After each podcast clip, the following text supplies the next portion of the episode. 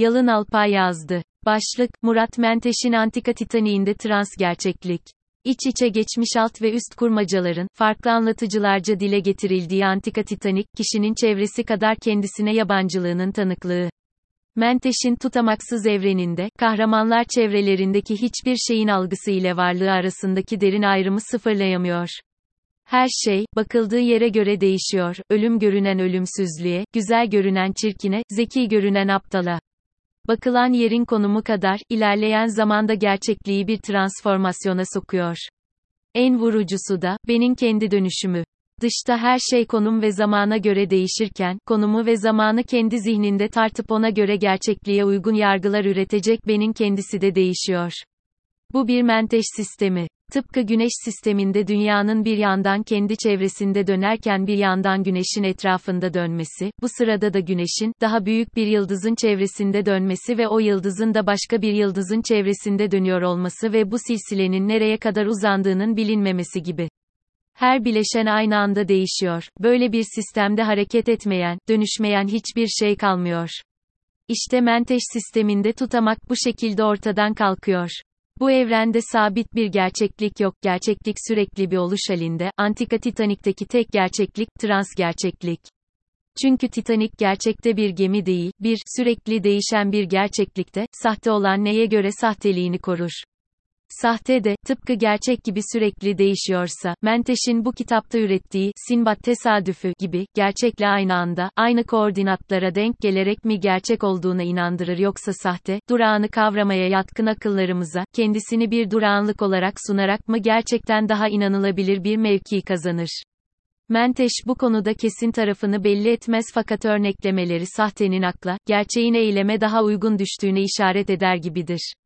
Gerçeklik, benin istenci dışında sürekli değişirken, sahte, bir uydurma olduğundan değişime direnebilir.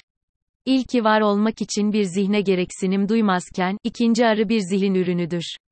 Zihinde olmayan, zihinden kaçarak sürekli değişirken ve ele avuca gelmezken, zihin ürünü olan zaten zihne en doğru gelecek biçimde üretilmemiş midir? Menteş'in Titanik'inde gerçekler hislere, sahte zihne zimmetli gibidir. Antik Titanik, sonunda gerekçelerini açıklayacağı gerçeküstücü bir şaşayla, Titanik'in dört bacasından da kan püskürterek açılır.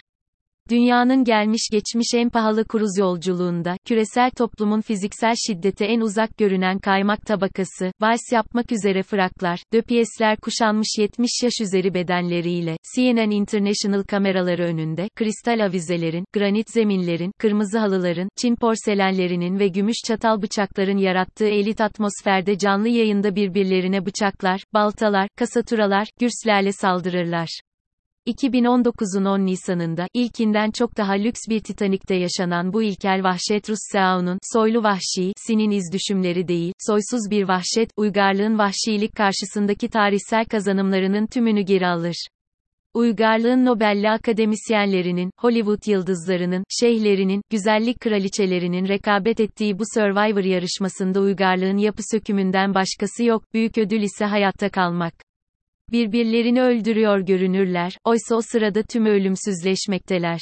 21. yüzyılda artık dünyayı yazarak değiştirmenin olanağı yok, bu imtiyaz terörist eylemlere geçti. Terörist eylem, televizyon ve internet üzerinden gerçekleştirildiğinde, kendi dar eylem alanını aşarak, bir hamlede küreselleşir. Öldürülen 30 ya da 100 kişi, yerel bir cinayet maktulü olmaktan çıkarak, küresel bir tehdide, izleyenlerin yaşamlarını geri dönüşsüz şekilde dönüştürecek göstergelere ve görüntülere dönüşür. Dünyada bir devrim yapmanın çağdaş biricik yolu budur, medya dolayımında etkisi binlerce kez arttırılmış terörist eylem. Ve bu eylem, Pakistan'da ya da Suriye'de bir birim küresel etki yaparken, batılı seçkinlerin Titanik Partisi'nde yapıldığında 100 bin birim küresel etki saçar. Nokta. Dejenere Ejderler adlı terör örgütü, Titanik'in sansasyonel ikinci yolculuğu canlı yayınla tüm dünyaya duyurulurken ortaya çıkar ve uygarlığın en imtiyazlı ve seçkin kitlesine, güverteye yığdıkları bıçaklar, baltalar, oklar, kamalar, gürsler, testereler arasından istediklerini ellerine alarak 7 dakika içerisinde bir kişinin cesedini ya da başını getirmelerini emreder.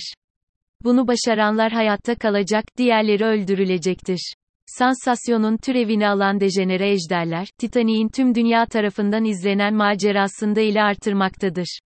Bu elin karası ise dejenere ejderlerin gemiyi ele geçirdiğini canlı yayında kafasına dayanmış bir silah eşliğinde dünyaya duyuran ünlü Ançorvama'nın başının cümlesi biter bitmez her izleyicinin evindeki ekranda aynı anda patlayarak kemik ve beyin parçalarına ayrılmasıdır.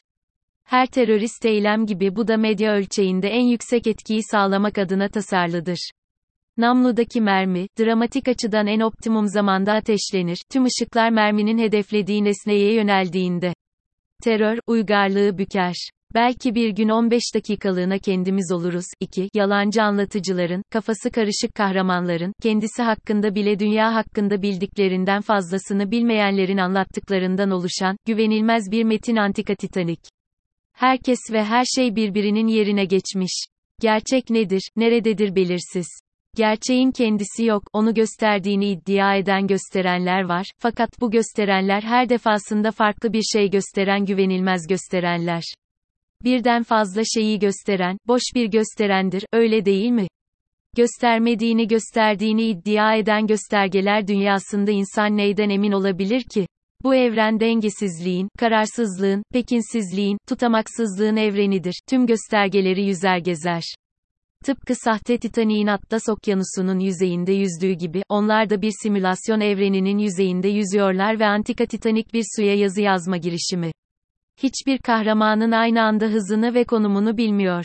Görüntünün içeriye galebe çaldığı bir evrenin betimlemesidir antika Titanik ömrü boyunca elde ettiği uluslararası başarıları, kazanımları, ödülleri, tanınırlığı pörsümüş, ihtiyarlamış bedenlerini yepyenileriyle değiştirebilmek uğruna tüm kimlikleriyle birlikte silmeyi kabul eden seçkinler, belleğini yitirmiş bedenler, var olmayan terör örgütlerini var gösteren kitle iletişim araçları, olmayan terör eylemlerini gerçekleşmiş gösteren televizyon yayınları, terör örgütü üyesi olmayan sahte taşeronlarının örgütler adına gerçekleştirdikleri terör eylemleri, kendisini iyileştirmek öldürmek için giriştiği eylemleri intihar olarak algılananlar, hayalet, gölge yazarlar, kendi kendisini her seferinde bir başka isimle, bir başka kişi olarak sunanlar, ölümsüzlüğün sırrını kendilerini ölmüş göstererek koruyanlar, kurşunlanarak, baltayla kafası kesilerek, bıçaklanarak öldürülüp hiçbir şey olmamışçasına yaşamlarına devam edenler, cesedinin, Sinbad tesadüfüle koca okyanusta, aylardır dünyanın her yerinde aradığı sevgilisinin içinde bulunduğu gemiye atılan ve o gemide bir başka bedene bürünerek sevgilisini sevgilisini geri alanlar dünyasıdır bu.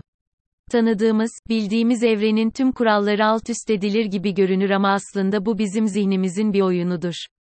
21. yüzyılında sahtenin gerçeği yerinden eden ve onun yerine geçen simülasyon dünyasında antik titanik bir fantezinin değil, yaşanılan hali hazırdaki dünyanın tasviridir. Bu dünyada her şey kitle iletişim araçları dolayımında algılanır. Kitle iletişim araçlarıyla dolaşıma girebilmenin şartıysa, herkesin algılayabileceği kadar sığ ve herkesin ilgisini çekebilecek kadar sansasyonel olmaktır. Antika Titanik, sığlığında karmaşık olabileceğini ve zekice anlatıldığında derin görünebileceğini kanıtlar. Yüzeyin röntgenini çekerken, onun aynı zamanda ne kadar yüzer gezer olduğunu gösterir. Yetkin bir anlatıcının, romanını birden çok anlatıcı üzerinden çıpasız bir şekilde, her kahramanın, olayın ve kurumun aynı anda, değişirlerken, kendi özlerin var olmadığını, tümünün yüzeye ilişkin değişken birer göstergeden ibaret olduklarını haykırırlarken, yani romancının tüm başvuru kaynakları saçılırken, onlardan yine de tutarlı bir olay örgüsü ve bir anlatı oluşturabilme girişimidir. Simülasyon, gerçeği büker.